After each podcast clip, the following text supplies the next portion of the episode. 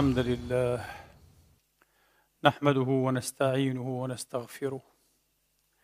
ونعوذ بالله من شرور أنفسنا وسيئات أعمالنا. من يهده الله فلا مضل له. ومن يضلل فلا هادي له. وأشهد أن لا إله إلا الله وحده لا شريك له. ولا نظير له ولا مثال له. وأشهد أن سيدنا ونبينا وحبيبنا محمدا عبد الله ورسوله. وصفوته من خلقه وأمينه على وحيه ونجيبه من عباده. صلى الله تعالى عليه وعلى آله الطيبين الطاهرين. وصحابته المباركين الميامين. وأتباعهم بإحسان إلى يوم الدين وسلم تسليما كثيرا. عباد الله. أوصيكم ونفسي الخاطئة بتقوى الله العظيم ولزوم طاعته. كما أحذركم وأحذر نفسي من عصيانه سبحانه ومخالفة أمره. لقوله جل من قائل من عمل صالحا فلنفسه ومن أساء فعليها وما ربك بظلام للعبيد. ثم أما بعد أيها الإخوة المسلمون الأحباب أيتها الأخوات المسلمات الفاضلات. يقول الله عز من قائل في كتابه العظيم بعد أن أعوذ بالله من الشيطان الرجيم. بسم الله الرحمن الرحيم. ولله ما في السماوات وما في الأرض ليجزي الذين أساءوا بما عملوا ويجزي الذين أحسنوا بالحسنى. الذين يجتنبون كبائر الإثم والفواحش إلا اللمم. ان ربك واسع المغفره هو اعلم بكم اذ انشاكم من الأرض واذ أنتم اجنه وإذ أنتم أجنة في بطون أمهاتكم هو أعلم بكم إذ أنشأكم من الأرض وإذ أنتم أجنة وإذ أنتم أجنة في بطون أمهاتكم فلا تزكوا أنفسكم هو أعلم بمن اتقى. أفرأيت الذي تولى وأعطى قليلا وأكدى. أعنده علم الغيب فهو يرى. أم لم ينبأ بما في صحف موسى وإبراهيم وإبراهيم الذي وفى ألا تزر وازرة وزر أخرى وأن ليس للإنسان إلا ما سعى وأن سعيه سوف يرى ثم يجزاه الجزاء الأوفى. وأن إلى ربك المنتهى. وأن إلى ربك المنتهى وأنه هو أضحك وأبكى وأنه هو أمات وأحيا وأنه خلق الزوجين الذكر والأنثى من نطفة إذا تمنى وأن عليه النشأة الأخرى وأنه هو أغنى وأقنى وأنه هو رب الشعرى. وأنه أهلك عادا الأولى وثمود فما أبقى وقوم نوح من قبل إنهم كانوا هم أظلم وأطغى والمؤتفكة أهوى فغشاها ما غشى فبأي آلاء ربك تتمارى فبأي آلاء ربك تتمارى هذا نذير من النذر هذا نذير من النذر أزفت الآزفة. ليس لها من دون الله كاشفة. أفمن هذا الحديث تعجبون؟ وتضحكون ولا تبكون؟ وأنتم سامدون؟ فاسجدوا لله واعبدوا. صدق الله العظيم وبلغ رسوله الكريم ونحن على ذلك من الشاهدين. اللهم اجعلنا من شهداء الحق القائمين بالقسط. آمين. اللهم آمين. إخواني وأخواتي وأن إلى ربك المنتهى. آية من أعجب ما أنزل الله تبارك وتعالى في كتابه. محال أن ينتهي فيها الفكر إلى غاية فضلا عن أن يبلغ فيها البيان نهاية وأن إلى ربك المنتهى بكل معنى من المعاني التي تضبط طبيعة وجود المخلوق بازاء الوجود الحق. الأعلى المطلق الكلي. بكل معنى يضبط العلاقة بين الخالق والمخلوق. طبيعة ومعنى ومدى وعمق هذه العلاقة.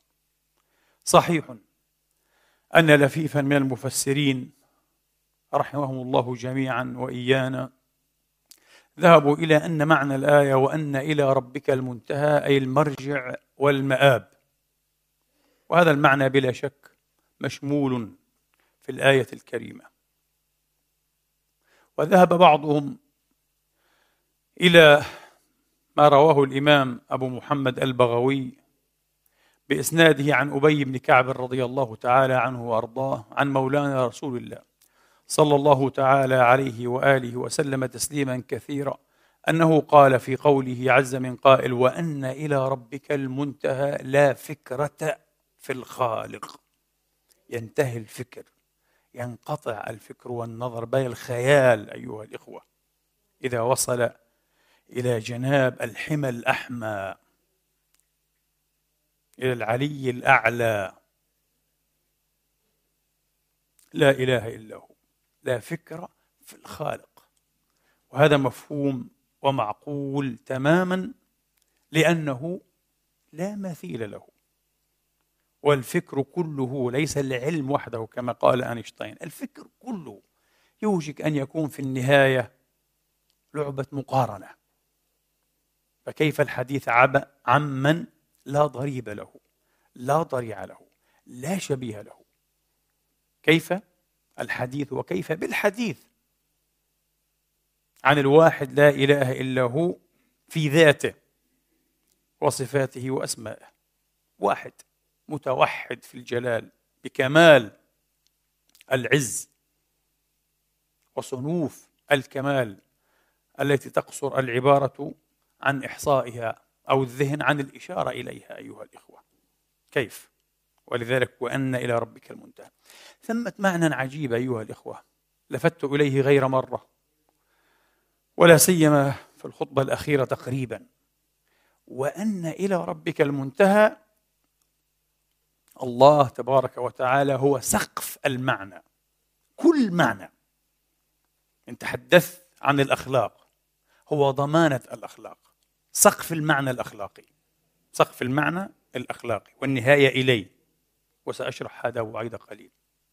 إن تحدثنا عن تحري وتقصي العالم الموضوعي الطبيعي الخارجي العلوم الطبيعية الصلبة هو سقف التفسير وسقف الفهم. تحدثنا عن البناء المنطقي للذهن الإنساني للعقل أيها الإخوة هو السقف أيضا. لذلك ليس هو لا إله إلا هو ضمانة وجود الموجودات. ونحن من ضمنها فقط بل هو ضمانة كل ما ذكر وما لا يذكر ولم يذكر وهو كثير جدا أكثر بكثير مما ذكر ويذكر أيها الإخوة والأخوات. في حوار قصير بيني وبين أحد أحبابي. قلت له لا معنى أصلا لشيء بغير الله. قال لم أفهم.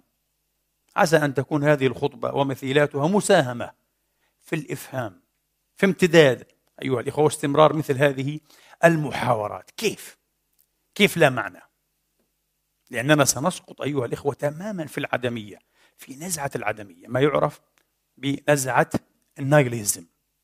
النهلية كما يقول العرب. نايليزم أي العدمية. العدميون وعندهم الحق أيها الإخوة والعدميون ملاحدة. عندهم الحق تماما. العدميون متسقون تماما مع مبادئهم التي انطلقوا منها. مع أساس وجذر الرؤية الكونية أو ما يعرف بالورد فيو لديهم هؤلاء متسقون. أما الذين يتحدثون عن نظام للعالم وقوانين حاكمة على هذا العالم العالم الموضوعي الطبيعي وأن العقل الإنساني مهيئ ولائق لتعاطي للتعاطي مع هذا النظام وهذه القوانين ثم ينكرون وجود الله تبارك وتعالى. هؤلاء متناقضون ومنتحرون أيها الإخوة. متناقضون تماما غير متسقين مع مبادئهم ومنطلقاتهم وهم لا يشعرون بهذا. هم لا يشعرون بهذا. علينا أن نلفتهم إلى هذا. وقد فعل هذا كثيرون طبعا من أصحاب الرؤية الإلهية في القديم والحديث. لكن لابد أن يلتفت هؤلاء جيدا لأنهم يمضون بضع خطوات أيها الإخوة ثم لا يبلغون إلى تمام الشوط. يقفون. هم مقصرون في التفكير. تفكيرهم فيه قصور وفيه عجز وفيه كسل وفيه كسل عليهم أن يكونوا أكثر جراءة وأكثر تيقظا وأن يذهبوا إلى آخر لوازم وتوالي ومعقبات تفكيرهم. العدميون فعلوا. قالوا لا غرض لا هدف في الوجود كله وبالتالي لا معنى. لا معنى في الوجود المادي ولا معنى في الوجود المعنوي. لا معنى للحياة الإنسانية لا معنى لأي شيء. هؤلاء هم العدميون.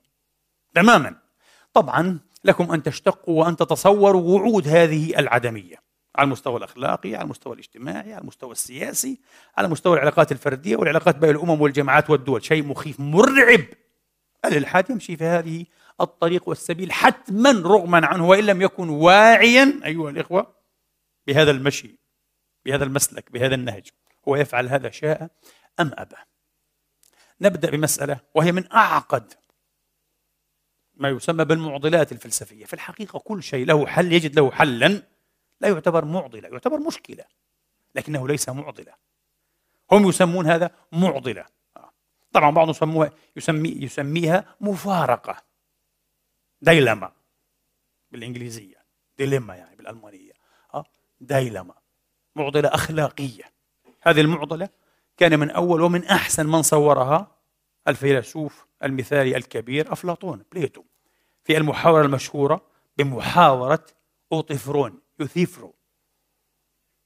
العرب يسمونه أوطفرون أحد تلاميذ وزملاء سقراط Socrates محاورة Euthyphro أو أوطفرون أو محاورة التقوى.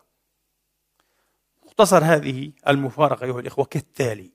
جرى حوار بين الاثنين وسئل أوطفرون عن الخير. عن الخير. لما كان الخير خيرا؟ هل كان الخير يعني مصدر خيرية الخير؟ كيف نحكم على شيء بأنه خير؟ إيش المصدر؟ إيش الاستناد الأول؟ إيش المعيار في الحكم؟ إيش المعيار في الحكم؟ باختصار أيها الأخوة. هناك مذهب يقول لأن الله تبارك وتعالى هو الذي جعله كذلك. هذه المسألة المعروفة في اللاهوت المسيحي ولدى علم الكلام الإسلامي بمسألة التحسين والتقبيح. وهل هما شرعيان أم عقليان؟ طبعا مذهب الأشاعرة أهل السنة والجماعة أنهما شرعيان. الشيء الحسن الشيء الخير يستمد حسنه وخيريته من ماذا؟ من حقيقة أن الله أمر به وأراده. إذا أمر الله به وأراده ورضيه فهو خير فهو خير. طبعا هنا يلتفت سقراط ليقول إذا إذا هذا المسلك يدل على ماذا؟ اعتباطية. هذا مسلك اعتباطي arbitrary arbitrary. مسلك اعتباطي مسلك تعسفي. الله شاء أن يجعله خيرا. لأن الله فقط أمر به.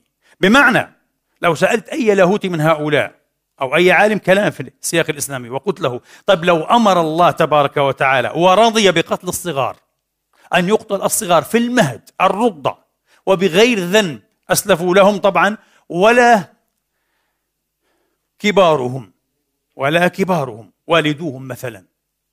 يقول لك هذا المتكلم سيكون هذا خيرا. إذا رضي الله بهذا وأحبه وأمر به سيكون خيرا. وهذا ما يكشف عن الاعتسافية. العقل يحكم هنا بماذا؟ بالاعتسافية بالاعتباطية. هل هذا الشيء خير لأن الله فقط أمر به؟ ولو أمر بضده أصبح خيرا؟ يقول لك نعم. إذا هذا مسلك اعتباطي. نحن سنناقش هذه المسألة بالذات بعد ذلك يعود يوثفر ليقول لا لا لا. إذا الله تبارك وتعالى يبدو أنه أنه اختار الشيء الخير الشيء الحسن لأنه في ذاته خير. طبعا يلتفت سقراط ليلفته إلى الجانب الآخر من المفارقة. يقول له إذا الله محكوم الله محكوم بماذا؟ بقواعد مبدئية بمعايير يعير بها الخير والشر كما نحن محكومون بها. فما الحاجة إلى الله أصلا في هذه المسألة إذا إذا كان ثمة معايير أيها الأخوة يميز بها أصلية أساسية بين الخير والشر الله احتكم إليها إذا هي سابقة على ماذا؟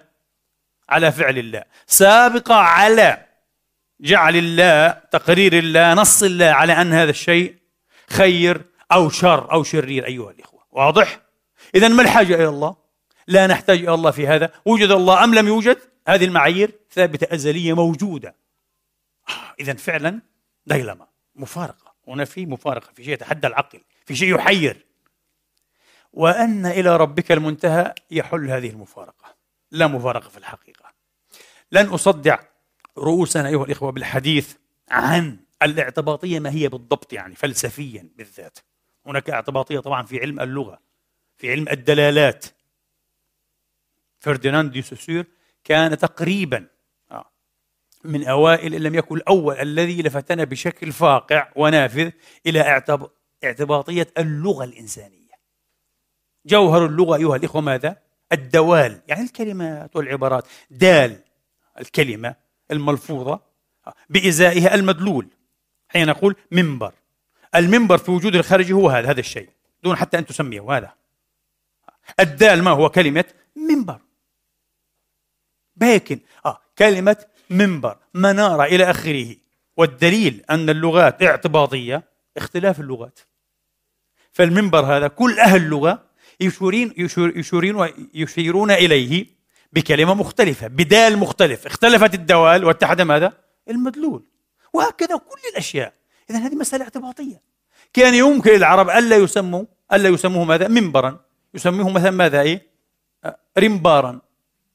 ديزا. أي شيء آخر. اعتباطية مسألة اعتباطية. ليس هناك ضرورة لتسمية هذا الشيء بالمنبر. ضرورة واضحة. يستطيع فيلسوف العربية أن يقول لك نعم لم يكن ثمة خيار لنا إلا أن نسميه بما أسميناه به. مش صحيح. ما في ضرورة أيها الإخوة. ما في لزوم عقلي. بين الدال منبر وبين المدلول هو هذا الشيء هذا الجسم هذا المركب. أليس كذلك؟ هذه اعتباطية في اللغة. لا إحنا نريد الاعتباطية بالذات في الفلسفة.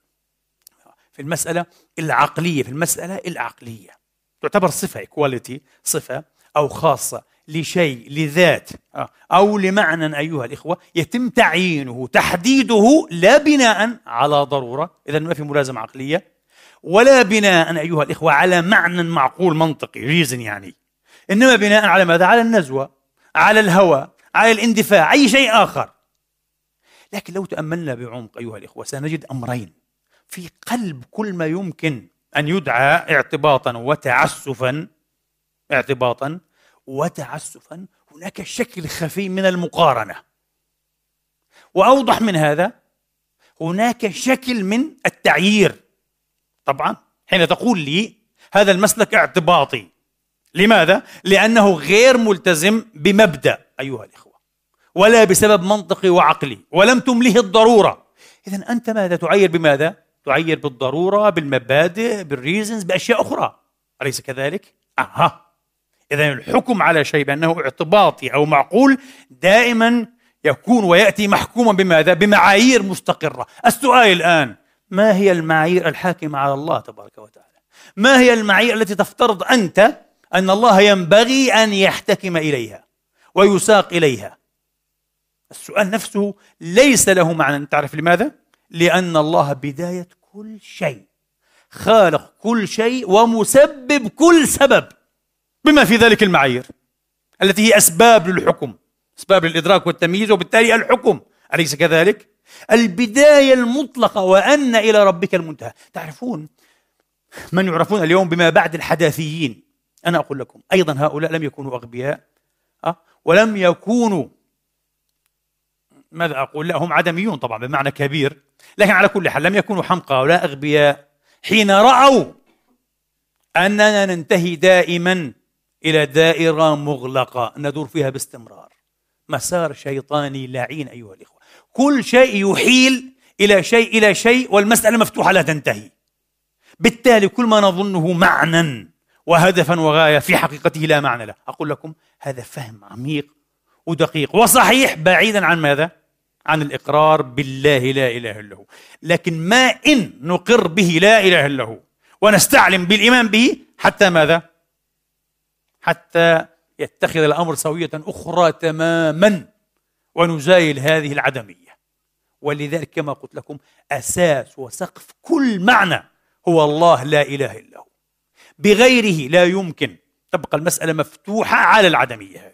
وباستمرار متناسلة بطريقة شيطانية باستمرار. لن تغلق أيها الإخوة. لن تغلق. بمعنى مفهوم بمعنى مفهوم. لذلك الله تبارك وتعالى أساس كل سبب وأساس كل معيار وأساس كل تفسير. وأساس كل تفسير وأساس كل فهم لا إله إلا هو. فهنا لا يمكن أن تصف خيار الله أو فعل الله أو حكم الله على شيء بأنه اعتباطي غير صحيح. هذا يصح في حق البشر لكن بالذات في حق الله لا يصح لأنه البداية النهاية البداية والنهاية. البداية المطلقة تماما كما نفسر الوجود أيها الإخوة. كما نفسر الوجود بهذه البداية المطلقة. ولا يتسلسل الأمر. بغير الله يتسلسل الأمر إلى ما لا نهاية. ونقع في شيء أيضا أشبه بالعدمية. ينتحر العقل هنا. ينتحر العقل هنا. هو هذا. لذلك هو بداية كل بداية لا إله إلا هو. بداية كل بداية لا إله إلا هو. طبعا هذا الموضوع أيها الإخوة مكثف جدا يحتاج أعتقد إلى أكثر من خطبة وأكثر محاضرة لكي ندفع الشبهات التي يمكن أن تورد وهي واردة بلا شك على مثل هذا الجواب. لكن هذا تحت الحساب كما يقال. وأن إلى ربك المنتهى أيها الإخوة أيضا لتفسير كل تفسير. لتفسير كل تفسير. هناك مصطلح معروف جدا وخاصة في هذه العقود الأخيرة يعرف بإله الفجوات إله الثغورات إله الثغورات. وفحوى هذا المصطلح أو التعبير أنه كلما تقدم العلم أكثر كلما عفوا قلت الحاجة إلى الله. يعني بعبارة نسأل الله أن يغفر لنا قولها ولفظها التلفظ بها. علم أكثر إله أقل أضعف وأعجز وأبعد. استغفر الله العظيم. تعالى الله عما يقولون علوا كبيرا. ما معنى إله الفجوات؟ إله الفجوات هذا الشيء لم يفسره العلم. لما نفهمه بطريقة علمية بعد. إذا الله أوجده. التفسير الله. هذا إله الفجوات. باختصار شديد جدا جدا. شيء لم يفسره العلم إذا الله. الإيمان بالله هو الذي يفسره. إله الفجوات طيب غدا بعد غد العلم سينجح في تفسيره. يتراجع الله سينجح العلم في سد معظم هذه الفجوات مثلا. يتراجع الله باستمرار حتى تختفي الحاجة إليه. ومن هنا استعلان عدد كبير بلا شك حقيقة عدد كبير. من العلماء؟ بالذات رقم واحد علماء الأحياء. أكثر نسبة إلحاد في العصر الحديث في الوقت الحالي بين علماء الأحياء البيولوجي. بسبب طبعا نظرية التطور. هذه مسألة معروفة. ثم بعد ذلك بين علماء الطبيعة. بين علماء الطبيعة. يقولون لا حاجة بنا إلى الله إلى فرضية الإله. لماذا؟ لأن العلم فسر أشياء كثيرة كانت دائما تعزى إلى الله. الأشياء التي لم ينجح العلم بعد في تفسيرها نحن واثقون تماما. وبشكل يقين يقولون بأنه سيفعل يوما ما. بكرة بعد بكرة بعد ألف سنة بعد مئة ألف سنة سيفعل. وبالتالي لا حاجة بنا إلى هذه الفرضية. هنا أيها الإخوة مغالطة رهيبة. طبعا لماذا أنا أصدع الرؤوس بمثل هذه الموضوعات؟ بلا شك فيها نوع من الغموض نوع من الصعوبة نوع من العمق أيها الإخوة. أفعل هذا استنقاذا لفلذات أكبادنا لأولادنا لأحبتنا إخواننا وأخواتنا. للأسف الشديد طبعا بلا شك بحكم السن وبحكم أشياء كثيرة الذين لم يتلقوا بلا شك تدريبا عميقا ومحترما في العلوم العقلية فضلا عن فلسفة العلوم بالذات العلوم إيه الحديثة والمعاصرة. ولذلك يضحك عليهم في المنتديات وفي غير المنتديات ويجرون إلى ماذا؟ إلى الإلحاد وإلى إنكار وجود الله وبالتالي الأديان وما أتت بهذه الأديان. وسب هذه الأديان والرسل والأنبياء والمتدينين أمر فظيع ومخيف وكارثي بل والله أكثر من كارثي. يقوض كل شيء في النهاية. يقوض كل شيء له معنى في حياتنا. لذلك نحن مضطرون إلى طرح مثل هذه الموضوعات على ما فيها من غموض ربما وصعوبة فتحملونا. شكر الله لكم جميعا. أيها الإخوة هذه الطريقة في التفكير أنا أعتقد أي إنسان مسلم قرأ ملخصا معقولا في علم العقيدة في علم الكلام سوف يسخر منها. سوف يسخر. حتى إن قلت له إن العالم الطبيعي فلانا وهو من أكبر العلماء مثلا في العصر الحديث يفكر على هذا النحو يقول لك لا يعنيني.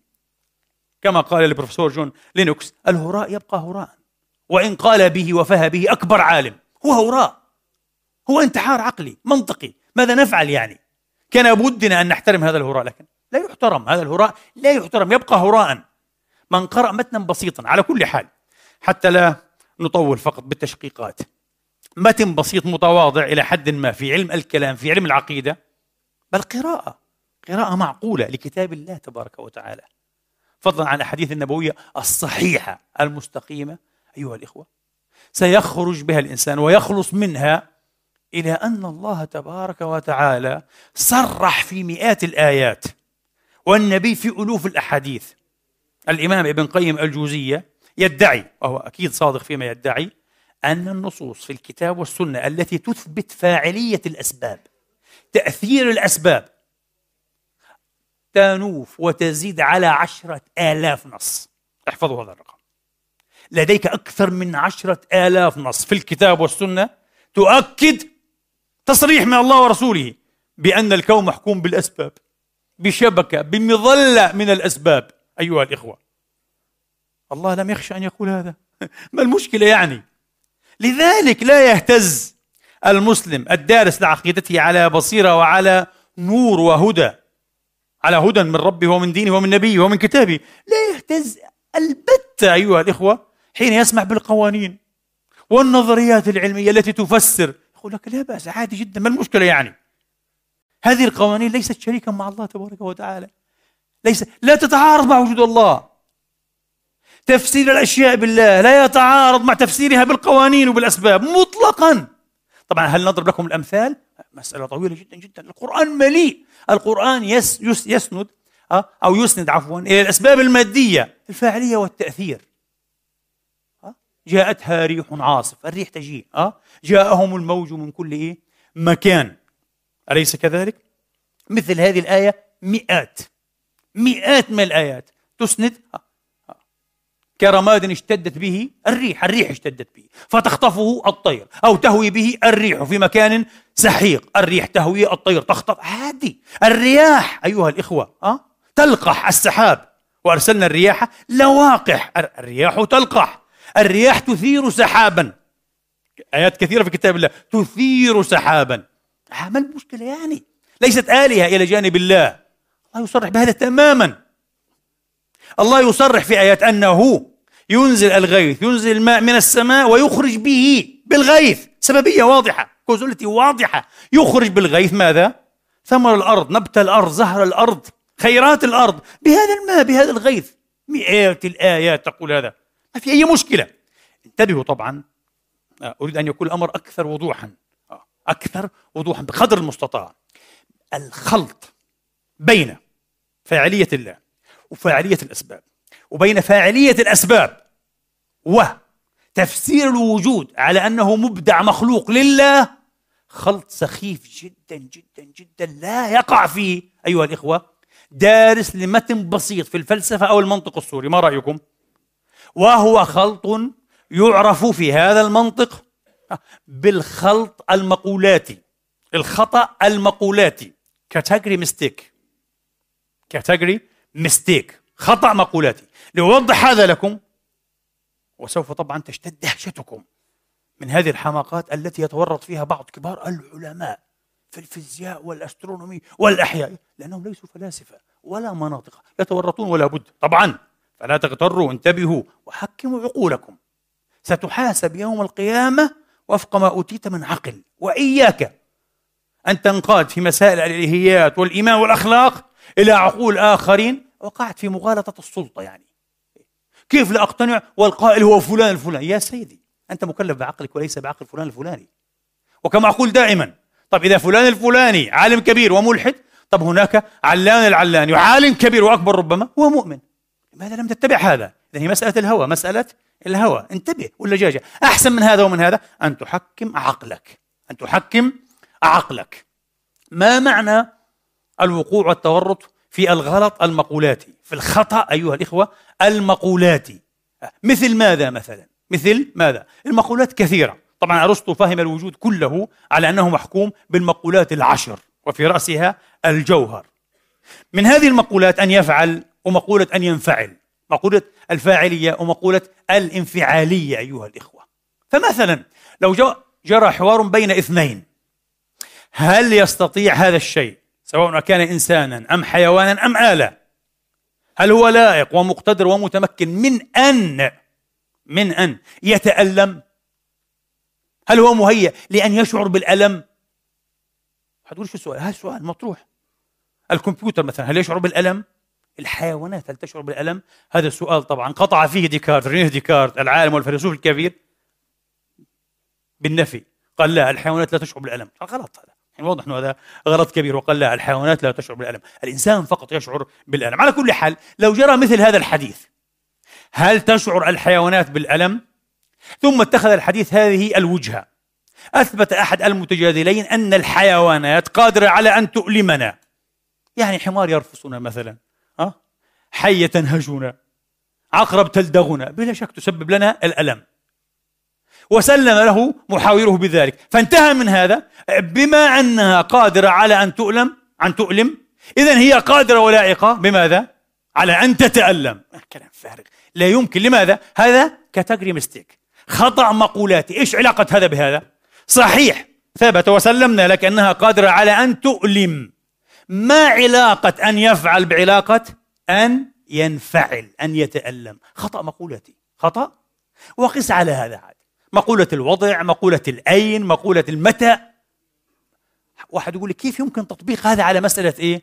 مسألة ما ذكرت قبيل قليل. العلاقة بين الله وبين الأسباب. سأوضحها بمثال آخر وتصبح أكثر من واضحة. وأنا متأكد كل إنسان لم ينتحر عقليا ويحترم عقله يقول لله درء الحق ومن قال به فعلا كنا مخمومين كنا مخدوعين كنا مضللين. مسألة واضحة جدا. مسألة واضحة. جدا. لو أخذنا مثلا نظام التلغراف؟ التلغراف. موريس أه؟ مخترع هذا التلغراف. أو مثلا الطائرة الأخوان رايت. أو الراديو راديو آه. ماركوني مثلا الإيطالي. أجي واحد قال لك آه أنا الآن سأشرح لك تماما أنا متخصص. كيف يعمل الراديو؟ وبدأ يشرح لك كما شرح لنا إيه؟ في المدارس أيها الإخوة في مادة الفيزياء. وفهمنا تماما كيف يعمل الراديو. آليات عمل الراديو. وجاء واحد ونط هكذا وقال ممتاز جدا. إذا الراديو. ليس له موجد ليس له صانع ليس له مصمم. لماذا يا رجل نقول له؟ لماذا تقول هذا؟ قال لأننا فهمنا القوانين الآلية الكيفية التي يعمل بها. خلاص انتهى. حتقول لي مثل موضوع الكون مثل موضوع الكون بالضبط. فهمنا كيف إيه؟ تدور الأجرام. آه. لماذا لا تنهار السماء؟ ويمسك السماء أن تقع إيه؟ على الأرض إلا به لماذا لا تنهار؟ آه. وفي جاذبية ثقاليه في جاذبية إيه؟ كونية. لماذا؟ فهمنا في نظريات طبعا. لدينا إيه؟ نظرية نيوتن مثلا. ونظرية أينشتاين في الجاذبية إيه؟ الكونية. خلاص! ما دام فهمنا هذا ما حاجتنا إلى الله. تماما هذا ما يقوله كل ملاحدة العلماء اليوم. يا رجل! طب إذا فهمنا كيف يعمل الراديو لا حاجة إلى الإيمان إيه؟ بأن ماركوني صنعه غير ماركوني طبعا في الحقيقة ماركوني هنا يعني إيه؟ للأسف أخذها عوانطة كما يقال. آه. ينبغي أن ينسب هذا بصدق إلى نيكولا تسلا الكرواتي. آه. ليس ماركوني هذا خطأ. ماركوني اعتذر في آخر حياته عن هذا ومسجل. لكن إلى اليوم الناس يخطئون يقولون الراديو ماركوني لا الراديو نيكولا تسلا. لا بد أن ينسب الفضل إلى أهله. أه؟ أو وتل مثلا وتل هو مخترع المحرك النفاث. العالم المهندس البريطاني العظيم هذا. فإذا فهمنا كيف يعمل المحرك النفاث أيها الإخوة إذا لا حاجة إيه؟ إلى البحث عمن صممه وصنعه. ما في وتل ولا غير وتل. لأننا نعرف كيف يتحرك وكيف يشتغل المحرك النفاث. لا مكان لوتل هنا. المصمم غير صحيح بالمرة. هذا خطأ مقولات خطأ مقولات خطأ مقولاتي. فرق كبير. ألا تلحظون الفرق الواضح الفاقع الذي يفقع العينين بين الأسباب والآليات والكيفية الميكانيزمات يعني التي يعمل ويشتغل بها الشيء. وبين سبب وجود الشيء؟ بين موجد الشيء؟ أليس هذا مقولة وهذا مقولة؟ طبعا مقولتان مختلفتان. يأتي الملاحدة علماء كبار في الفيزياء يقول لك لا خلاص. إله الفجوات. العلم يشرح لنا كل يوم مزيد شرح كيف يعمل الكون. والله يتراجع. إذا في قوانين مفهومة ما في حاجة إلى الله. شيء غريب جدا. ما علاقة هذا بهذا؟ وطبعا يتورطون ويعقدون على أنفسهم. مثل ما قال إيه؟ سقراط مرة أو أفلاطون عن ذاك الأحمق الذي جاء يعد حبات الحمص. نسميه الحمص بالعامية. حبات الحمص في جيبه فأعياه عدها. فماذا فعل؟ أضاف إليها مثيلتها. كمان مجموعة حمص وبدأ يعود يعني أنت الآن وعرت الطريق على نفسك. بدل أي أن تيسرها وتمهدها. هؤلاء وعروا الطريق على أنفسهم حين خاضوا في معترك الاختزالية. وبدأ يناقش لك ويقول لك لا لا لا لا نحتاج إلى كل هذه العقليات والفلسفات واللاهوتيات. لا نحتاج. العالم كله كل ظاهرات أو ظواهر العالم يمكن أن يختزل الأعلى منها إلى الأدنى دون بقية. كما في الحساب يعني. كما في الحساب. دون بقية. تقسم هذا على هذا دون بقية. ما في حاجة إلى الكسر والعشريات ها؟ والفاصل وما بعدها. موضوع الاختزال. فتحدث عن الأخلاق وعن السلوك الإنساني وعن العواطف وعن التعلم ويقول لك كل هذه الظواهر التي يتناولها الآن علم النفس بالذات أكثر من غيره وعلم الأعصاب ترتد ها؟ يعني مسائل علم النفس الآن هذه ترتد إلى علم البيولوجي علم الأحياء. وعلم الأحياء يرتد يختزل أيها الإخوة يختزل. إلى علم الكيمياء الحيوية الكيمياء العضوية biochemistry وعلم الكيمياء الحيوية يرتد أو يختزل أو يرد أه؟ إلى علم الكيمياء. وعلم علم الكيمياء في النهاية يرتد ويختزل إلى علم الفيزياء كله فيزياء. يعني ذرات وجسيمات دون ذرية subatomic particles وانتهى كل شيء. إذا أنت عقلك آمالك طموحاتك أحلامك وآلامك معتقداتك. الوجوه المختلفة لسلوكك كل هذا يعني الأديان والحضارات والفلسفات والمنطق والعلم والمعرفة أيها الإخوة. كل هذه الدراما الإنسانية الهائلة المعجبة كل هذا يرتد إلى ذرات وجزيئات ولا شيء سوى هذا. إذا مذهب الاختزالية أو نزعة الاختزالية ريدكشنزم تقول ببساطة يمكن رد الظاهرات في المستوى الأعلى إلى المستوى الأدنى وفي النهاية دون بقية. هل هذا صحيح؟ انتبهوا كلام طبعا يسمعه شاب مراهق أو إنسان كما قلت يعني لم يتمرس بهذه الموضوعات لم يتلقى تدريبا مكثفا ومحترما في هكذا مسائل يقتنع به يقول لك وخاصة علماء كبار يقولون بهذا هذا كلام مليان محترم. هذا كلام سخيف في نهاية المطاف وسخيف جدا أيها الإخوة. سخيف جدا بالغ السخف. لماذا؟ كارل بوبر ربما الفيلسوف الأشهر للعلوم في القرن العشرين طبعا من أصل نمساوي يهودي. كارل بوبر يقول أنجح المحاولات الاختزالية تنتهي دائما إلى بقية إلى باقي غير صحيح. مش صحيح يقول. الاختزالية أسطورة. أنجح المحاولات الاختزالية تنتهي دائما إلى باق. مايكل بولاني فيلسوف والعالم الشهير الإنجليزي من أصل مجري أو هنغاري أيها الإخوة ربما يكون من أحسن من حاول تفنيد ونجح طبعا تفنيد الاختزالية تفنيد آه. هذا الرجل كان polymath يعني يعني رجل متعدد الثقافة موسوعيا كما نقول أه؟ كان عالما ودرس في الجامعات العلوم الاجتماعية والإنسانية شيء غريب ودرس أيضا أي علوم آه. الكيمياء الفيزيائية والكيمياء الطبيعية وكان فيلسوفا رجل له جوانب متعددة وكان عميقا وكان ينحى وينعى أيها الإخوة للأسف ينحى باللائمة على النزعة الوضعية على المذهب الوضعي في العلم طبعا المعاصر القرن التاسع عشر بالذات ويراه شبه تقويض لكل المنجزات الرائعة لنا ككائنات بشرية. قال هذا حيدمرنا بالكامل. وهذه النزعة في العلم في العلم المادي في العلم الطبيعي سوف تدمر أعظم الإنجازات البشرية يقول. وهو عالم هو نفسه عالم العلماء المشهورين. وله طبعا اكتشافات وأشياء مثبتة باسمه على مستوى عالمي. مايكل بولاني يضرب لنا مثلا جيدا جدا. وهو مثل بناء مكتب مثلا في وسط المدينة. مكتب بيرو في وسط المدينة. هناك مستويات لهذه العملية. المستوى الأول الأدنى. المواد الخام الرور يعني التي سيستخرج منها الطوب. هذه مسألة تتكفل بها إيه؟ علوم الطبيعة بلا شك. بعد ذلك مسألة استخراج أو تصنيع الطوب من هذه المواد الخام. مسألة في جوهرها مسألة تقنية مسألة تقنية. بعد ذلك مش حيتحدث عن مستويات بينية كثيرة طبعا معروفة. بعد ذلك صف هذا الطوب وفق خطة معينة وفق تصميم. بلو برنت ها خطة محددة. نصف ويصطف فيها هذا الطوب. هو يصطف أو يصف؟ الحقيقة يصف. الطوب طبعا أيها الإخوة لا يصنع نفسه بنفسه من المواد الخام ولا يصف نفسه بنفسه في شكل يؤول إلى مبنى إلى مكتب مثلا إلى مكتب هندسي أو غير هندسي. مستحيل. هناك فاعل لهذا الشيء وهناك خطة وهناك غاية. آه، إلى الصف بهذه الطريقة. مضمنة في المخطط مضمنة في المخطط طبعا عمليات التنفيذ الجانب التنفيذي للمسألة العمال الذين يستخرجون والذين يصنعون دائما يجري شغلهم وعملهم في ظل ماذا؟ آمرين مشرفين لديهم علم بمستويات للعمل أعلى سواء الطبيعية مستويات طبيعية أو مستويات فنية تقنية أليس كذلك؟ يعني العمال الذين المقاول وعمال الذين يبنون هذا المكتب يفعلون هذا مثلا تحت إيه؟ إشراف المهندس المعماري. المهندس المعماري بدوري هذا شو مستوى أعلى الحين أصبحنا. محكوم بماذا؟ محكوم بإدارة تخطيط المدينة.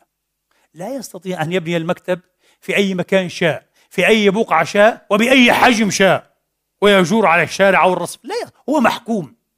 يقول مايكل بولاني من الواضح جدا من الواضح جدا أن المستويات الأعلى في هذه العملية مربوطة ومتعلقة بالمستويات الأدنى. قال أنا أسلم بهذا. ولكن من الواضح تماما بالدرجة ذاتها أنه لا يمكن اشتقاق المستويات الأعلى من المستويات الأدنى. هذا الذي يجعل هناك ثمة بقية تبقى. لا يمكن. لا يمكن اشتقاق المستويات الأعلى من المستويات ماذا؟ الأدنى. واضح أنه لا يمكن. على الإطلاق بأي حالة من الأحوال. مع أن المستويات الأعلى مشروطة أيها الإخوة بماذا؟ بالأدنى معنى مشكلة مشروطة بها ولكنها أعلى بمعنى أنها دائما تأتي بماذا؟ بإضافة فيها إضافة لا يمكن أن تختزل إلى إيه؟ إلى الأدنى سنطبق هذا المنظور البولانوي أيها الإخوة لكن بطريقة سهلة وواضحة جدا على المادة الوراثية في الإنسان دي إن إيه المادة الوراثية باختصار هذا الشريط اللولب المزدوج. شريط طويل عليه خيط طويل مكتوب بلغة كيميائية. أربعة حروف أربعة حروف. هذه الحروف تتوالى وتتتالى وفق إيه؟ وفق خطة في خطة معينة. بحيث ينتج عن تتاليها وتتابعها أيها الإخوة أو ينتج هذا التتالي والتتابع. ماذا؟ رسائل مرمزة مشفرة أيها الإخوة. تشفر ماذا؟ تشفر لصنع ألوف وألوف وألوف البروتينات المختلفة السؤال الآن بلا شك يمكن للكيمياء الحيوية والعضوية وهي تفعل أن تمدنا بتفسير رائع وجميل ومعقول تماما أيها الإخوة لطبيعة هذه الحروف لطبيعة هذه الحروف. ويمكن لها بطريقة أو بأخرى أن تصف لنا ماذا؟ التتابع. ولكن لا يمكن لها. فضلا عن الفيزياء وهي أدنى منها لا يمكن بأي حال فكروا هذا بعمق بسيط جدا يعني بأول نظر. لا يمكن لهما بأي معنى من المعاني. يعني لا يمكن لكيمياء الحروف أن تفسر لنا وجود التتابع على هذا النحو إطلاقا. ولا يمكن لها ولا الفيزياء أن يفسر لنا أن يفسر لنا كيف يمكن حل هذا التشفير بالآليات المعروفة أيها الإخوة. يعني هناك مرسل وهناك أي مستقبل. كيف تهيأ هذا المستقبل أن يفهم الرسالة؟ فضلا عن الطريقة التي بنيت بها الرسالة. حتقولي طبعا مثل هذه الحالة واضح جدا. دائما مثل موضوع تخطيط المدينة مثل بولاني أن هناك أي شيئا زائدا وهو هنا شديد الأهمية والتعقيد. هو جوهر الموضوع والمسؤول عنه ومصدره وعي خارج وعي أكبر من المسألة كلها. بالضبط هذا هو. حتقول لي لا إله إلا الله. سبحانك لا إله إلا أنت. الأمور بهذا الوضوح واضحة جدا جدا جدا. ومع ذلك يلحدون ويكابرون ويتفلسفون. ما في عندهم تواضع أن يقولوا. نعم هناك ذكاء أعلى. ذكاء مفارق لكل هذه المنظومات. يتحكم فيها من فوق. وهو أصلها ومنشأها. لا يحبون. نزعة أيها الإخوة إرادة للإلحاد إرادة للاستكبار. لا آلهة إلا نحن والعلم الذي نؤمن به. نحن وكفى. إيش هذا الكبر؟ إيش هذا الجحود؟ ألآن سانديج لمن سمع به. ألآن سانديج أيها الإخوة يعتبر أبو علم الفلك المعاصر الأمريكي. ومن المنشئين الأوائل لوكالة ناسا. اقرأوا عنه. ألان سانديج يقول يبدو لي أنه من غير الممكن مطلقا ادعاء وزعم أن كل هذا النظام وليد الكيوس وليد الفوضى. إنه آه الكون بدأ بطريقة ما مع إنه هذا سؤال كبير كيف بدأ؟ وإيش أصله؟ وإيش أصل القوانين التي إيه؟ بدأت بإيجاد الكون كما يقولون كل هذا يسكتون عنه. لكن نغض الطرف. بدأ هذه البداية. طيب من كل الفوضى جاء كل هذا النظام. وفي رأس هذا النظام الوعي الإنساني. الوعي الإنساني. قال لا يمكن بأي حال من الأحوال أن ندعي أن كل هذا النظام جاء من رحم الفوضى. صحيح أن الله بالنسبة إلي الإله ال God قال لغز mystery شيء غامض يقول. ولكنه يفسر لي. ولكنه يفسر لي معجزة وجود الكون. ثم يقول لما كان شيء عوض؟ لا شيء. ليش كان كل هذا؟ مش بس حتى النظام أصل الوجود. قال بالنسبة لي وهذا ألآن ساندج. مش واحد غبي أو لاهوتي أو كذا واللاهوتيين مش أغبياء يعني. لكن على كل حال هو عالم متخصص. أبو علم الفلك المعاصر. وأبو ناسا. يقول لك الله. صح غامض. أكيد غامض ليس كمثله شيء. كيف ما يكونش غامض؟ يقول لك الله واضح. إيش واضح يا أخي؟ لا لا لا. الله فيه غموض كثير غيب. هو غيب الغيوب لا إله إلا هو. هنا الإيمان الذي يتكئ ويتسلق ويتسور على درجات سلم العقل والمنطق ليقر به. ما في خيار إلا أن نقر به لا إله إلا هو. يقول لي هذا الغامض يفسر يقول لنا يفسر لي لغز الوجود. في مسألة أشرت إليها في الخطبة السابقة.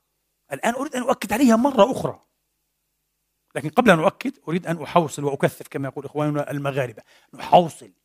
هل وضح لكم أحبتي إخواني وأخواتي أن مسألة تفسير الظاهرة تفسير الوجود بالقوانين الطبيعية والكونية من حيث هي هذه المسألة لا تتناقض ولا تتعارض وليس من شأنها أصلا أن تتعارض مع تفسير الوجود بالله؟ كمنشئ للوجود لا إله إلا هو وكمقنن ومنشئ للقوانين الحاكمة على الوجود ولا بد أن يكون كذلك. والاختزالية هنا تفشل ولا تنفع. صح؟ شفنا موضوع بناء مكتب وشفنا موضوع إيه؟ الدي ان إيه الدي ان إيه في في رسائل هنا في تنظيم في تصميم. بدنا ذكاء هنا. ما تقولي هردكشنزم النزعة الاختزالية. اختزالية ماذا؟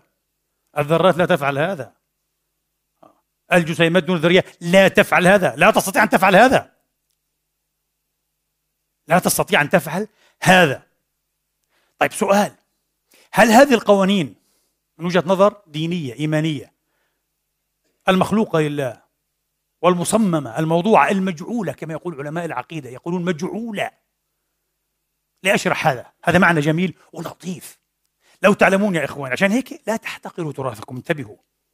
ولا تظنوا يعني أن بعض الكلام الغثائي البسيط السطحي وأحيانا الصبياني الذي تسمعونه في التلفزيون وعلى المنابر من علماء الدين ومشايخ الدين أنه هذا هو لب العلم الديني ونهاية إيه؟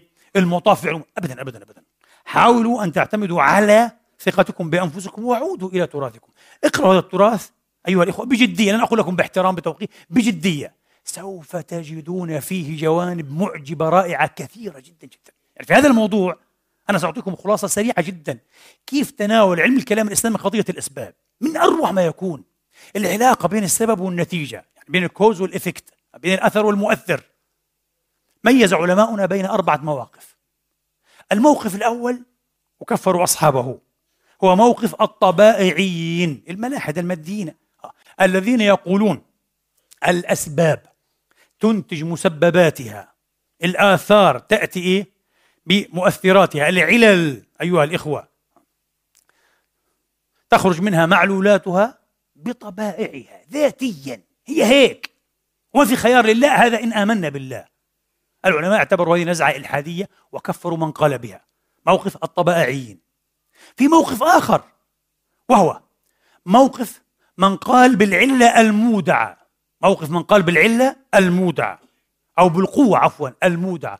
قالوا الأسباب تنتج مسبباتها بقوة مودعة فيها. وهذا الموقف أيها الإخوة يلتئم بالعلم الحديث. العلم بهذا. أن كل هذه الأسباب فيها خواص أه؟ نحن نقول الآن مودعة. مين أودعها؟ الله أم الطبيعة؟ هذا شيء ثاني. مودعة. للأسف طبعا جمهور أهل السنة والجماعة قالوا كل واحد يقول بالقوة المودعة فهو بدعي. فهو بدعي. بين قوسين استدراكا لكن حجة الإسلام المتكلم العظيم أبا حامد الغزالي قال بهذا. قال ما في أي تناقض بين أن تكون الأسباب مجعولة لله الله جعلها الله جعلها كذلك شاء أن يجعل هذا سببا لهذا وبين أن يكون فيها ماذا؟ قوة مودعة أودعها الله. ومتى شاء رفعها فلم تعد الأسباب إيه تأتي؟ بمسبباتها. أبو حامد يقول هذا. وقال هو الحق. وطبعا واضح أن موقف أبي حامد يلتئم بالعلم الحديث تماما تماما. وإن كان ضد موقف الجمهور.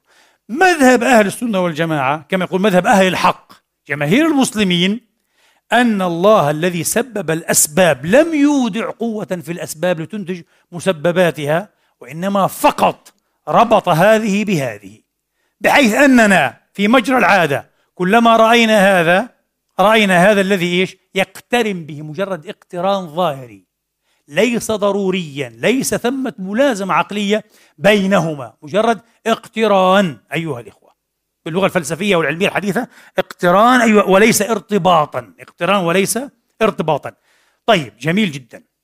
هذا الكلام أيها الإخوة في العلم الحديث الآن مقبول تقريبا بجملته مقبول بجملته. لأوضحه لكم سأضرب لكم مثلا ضربه الفيلسوف برتاند راسل عن الديك الاستقرائي inductivist turkey الديك الاستقرائي هو عنده طريقة جميلة في تقريب الفلسفة. يقول هذا الديك الرومي التركي هذا الديك الرومي طبعا أخذ ربما قبل إيه؟ بضعة أشهر من مزرعة صاحبه إلى مزرعة أخرى وطبعا يغذى كل يوم. لماذا؟ ليسمن للكريسماس أو عيد الميلاد. هذا الديك المسكين يأخذ بالاستقراء. induction يلاحظ حالات كثيرة ثم يعممها. يخرج منها إيه؟ باستنتاج تعميمي. وكل يوم تقريبا في الوقت ذاته أو في الوقت نفسه يؤخذ ويغذى. يزق. فيخرج باستعمام أيها الإخوة طريقة استقرائية بأن هذا قانون من قوانين الوجود. أنا سأظل كذلك إلى إيه؟ نهاية عمري. أزق يوميا. يقول رسل المسكين سوف يصعق في يوم عيد الميلاد. حيث سيؤخذ ولأول مرة في حياته لا ليزق ويغذى وإنما ليعرض على السكين وسيدرك حينها وحينها فقط خطر الاعتماد على الاستقراء. الاستقراء مسألة مفخخة غير آمنة. بلغة علمية أخرى يقول بول ديفيز عالم الرياضات التطبيقي الشهير عالميا يقول ليس معنى أن الشمس تشرق كل يوم هذا لا يساوي ولا يعادل ضمانة بأنها ستشرق غدا. عمر الواحد فينا سبعون سنة. ومن سبعين سنة والشمس تشرق كل يوم من جهة الشرق. علميا لو سألت أي عالم محترم تقول له هل هناك ضمانة ضمانة يقينية قطعية أنها ستشرق غدا؟ يقول لك لا. إذا هذا الموضوع ليس إيه؟ ليس ناجما عن ضرورة. ما في نسيستي ضرورة حقيقية. مجرد ارتباطات اتفاقات. إذا ما في حتميات. القضية ترجيحية. يقول لك في ظل معلوماتنا مقاربات علمية ممكن بنسبة 99.99999 ستشرق غدا. لكن مش 100% مش 100% هذا يوافق تماما نظرية أهل السنة والجماعة الأشاعرة في الأسباب على الأقل من حيث إيه الإطار العام الإطار العام. لو شاء الله تبارك وتعالى وطبعا نحن نؤمن بأن الشمس في يوم من الأيام لن تشرق من مشرقها إنما ستشرق من ماذا؟ من الغرب من مغربها. اختلف الأمر. اختلف اختل النظام الكوني. يقول بول ديفيز هذه المسألة ليست علمية. طبعا علم. هذا مش علم هذا. أدركنا هذا بالعقل نفسه براهين العقل. يقول هذه مسألة إيمان مسألة إيمانية. العالم نفسه ملزم بها. على كل حال لابد أن أختصر الآن سريعا لكي ننهي هذه الخطبة. أيها الإخوة ألبرت أينشتاين اقتبسناه ونقتبسه دائما. قبل ريتشارد فايمان الذي اقتبسته في الخطبة السابقة يصرح أيضا أن قضية القوانين التي يفهمها العقل البشري بالذات وفق القالب الرياضي قضية إعجازية. يقول هذا ضرب من ضروب المعجزة. أن الكون موجود بطريقة بحيث يكون محكوما بقوانين والعقل الإنساني قادر على أن يتعاطى معها. ليش؟ قال أرى هذا معجزة هذه معجزة هذه مش بديهية بتقول ليش بديهية مش بديهية بالمرة. يعني في تلاؤم وتناغم واتساق بين ماذا؟ بين نظام الكون وبين نظام العقل. أينشتاين يقول أن يجلس عالم وإحنا بنقول على مكتبه في غرفته المغلقة في كهفه بعيدا عن إيه الميكروسكوب والتلسكوب والملاحظات الخارجية. ويدرس المسائل رياضيا مثل ما فعل أينشتاين بالضبط. يدرسها رياضيا ثم يأتينا بمعادلة هذه المعادلة تحط بنا على المريخ أو على القمر. شيء عجيب جدا. شيء عجيب معجزة يقول أينشتاين. معجزة. لذلك يقول لا يمكن أن أتصور عالما من العلماء بغير الروح الديني حتى وإن كان ملحدا عنده روح دينية وهو لا يشعر. ما هي الروح الدينية؟ الروح الدينية هي الروح الممتلئة بالطموح إلى الفهم ومعرفة الحقيقة. السؤال ليش أنت مقتنع أنه في حقيقة؟ أنه في حل لهذا الشيء اللي مش فاهمه أنا؟ لأنه هذا مبني على إقرار أن هناك نظاما في الكون. وأكثر من هذا على أن هناك نظاما للعقل وهما ماذا؟ متطابقان متناغمان. فقط كن رياضيا ذكيا وعالما جيدا سوف تفهم الكون. عجيب! يقول هذا معجزة. قال أستطيع أن أعبر عن هذا بالقول العلم بلا دين أعرج. Science without religion is lame. والدين بلا علم أعمى. Religion without science is blind. العلم بلا دين أعرج. مش هيقدر مش حيكون علما كما نرى. إذا في قلب أيها الإخوة العلم ماذا؟ الدين. لذلك ما أجمل التلخيص الذي تقدم به الفيلسوف الكبير والمؤلف طبعا آه المؤمن بالله آه سوينبيرن ريتشارد سوينبيرن يقول لا أبحث أنا عن فرضية إله الفجوات أنا ما بدافع عن فرضية إله فجوات شيء لم يفهمه العلم خلص الله فعله. لا لا لا لا. إن الله لا يوجد في سياق تعارض مع التفسيرات العلمية. ها إيش؟ سوينبيرن يقول الله هو نهاية وسبب كل تفسير ممكن. 100% كلام 100% وأن إلى ربك المنتهى. ثم يقول آه الأحرى قال من قبل قال أنا أريد إلها لا يفسر لي الكون فقط إنما يفسر لي لما كان التفسير العلمي ممكنا. هذا الذي شرحته قبيل قليل هذا الذي أشعر أينشتاين بأنه إعجازي. فايما على إلحاده شعر بأنه إعجازي. جون بولكنغور المؤمن وعالم ميكانيكا الكم ومكتشف بعض الجسيمات والقسيس لاحقا هذا اعتزل وأصبح قسيسا أكبر علماء الكم في العالم. جون حي إلى اليوم. بولكنغور يقول لا يمكن للفيزياء أن تفسر انتظام العالم. مستحيل. فيزياء تشرح لك كيف تفعل القوانين كيف يشتغل العالم لكن لا يمكن أن تفسر لك لما كان العالم ماذا؟ مشتغلا بقوانين. لا يمكن. لا يمكن اختزال هذا إلى مستوى فيزيائي. يبقى المستوى ماذا؟ الفلسفي العقلي التوحيدي الله هو الذي اختار ذلك. الله هو الذي أبدع الكون وأبدع قوانينه وأبدع لك عقلا قادرا على أن يتعاطى مع هذه القوانين. لا إله إلا الله. لذلك إذا فعلا المنتهى إلى ربك وبغير التسليم بالله ننتحر عقليا ولا تبقى ضمانة لأي عمل لا عقلي ولا علمي. حتى أقول قولي هذا وأستغفر الله لي ولكم فاستغفروه.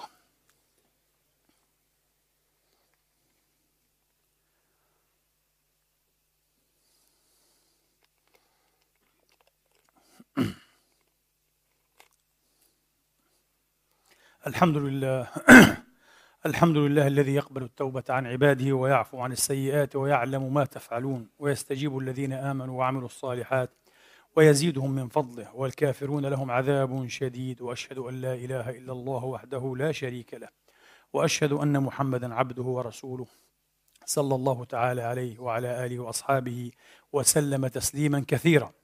إخواني وأخواتي العارفون الذين قالوا من زمن الله لا يستدل عليه إنما يستدل به.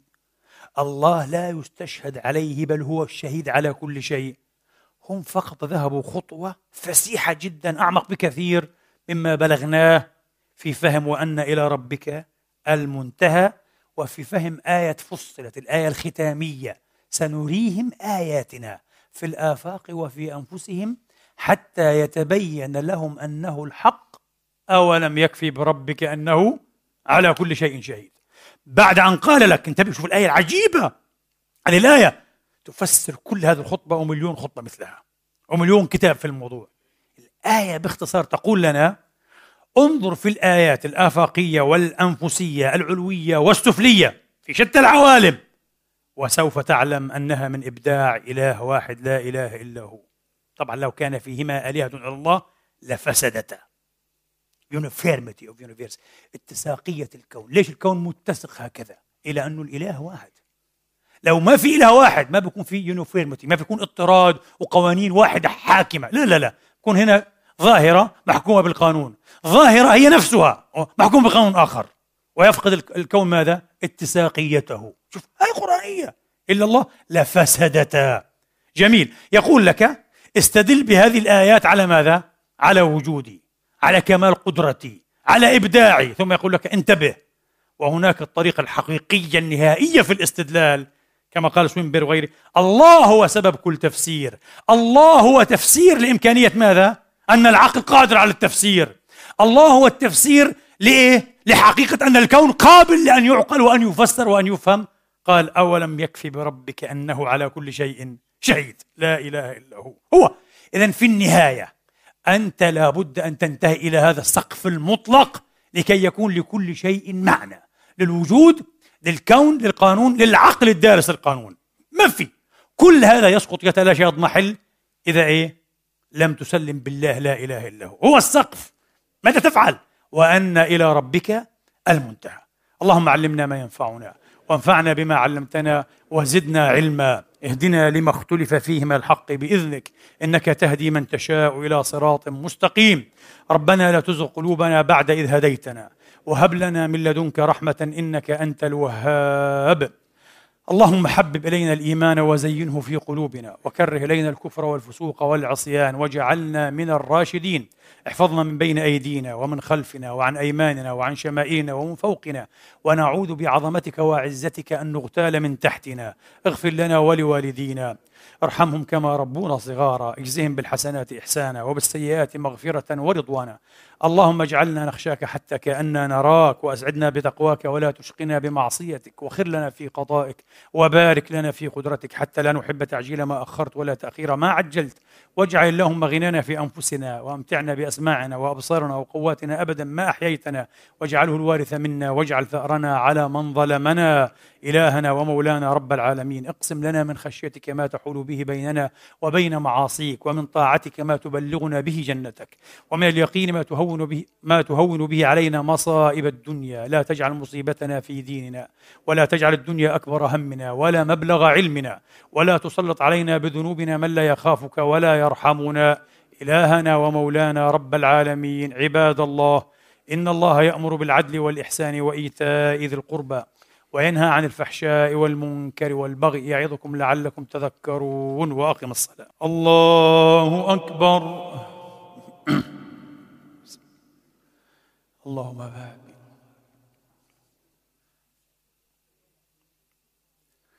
بسم الله الرحمن الرحيم.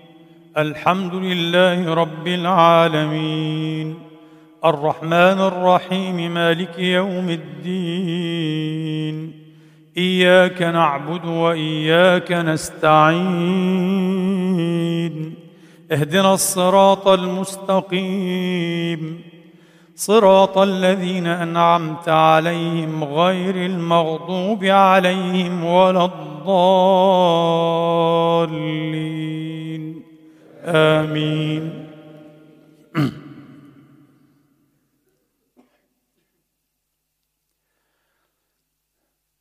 بسم الله الرحمن الرحيم.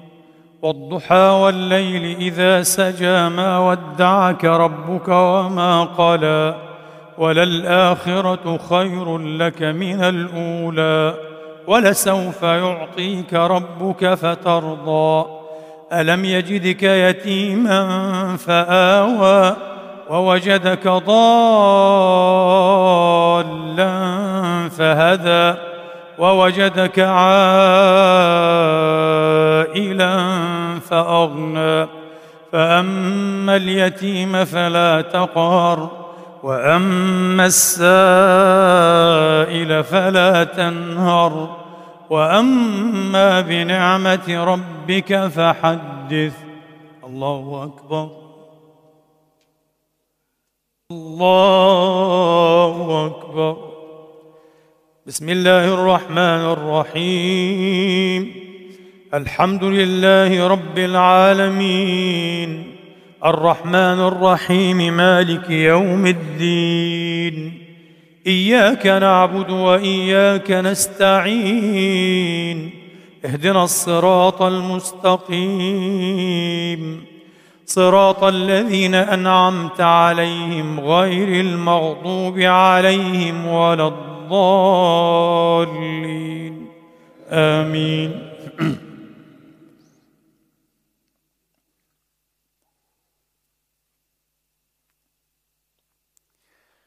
بسم الله الرحمن الرحيم. ألم نشرح لك صدرك ووضعنا عنك وزرك الذي أنقض ظهرك ورفعنا لك ذكرك.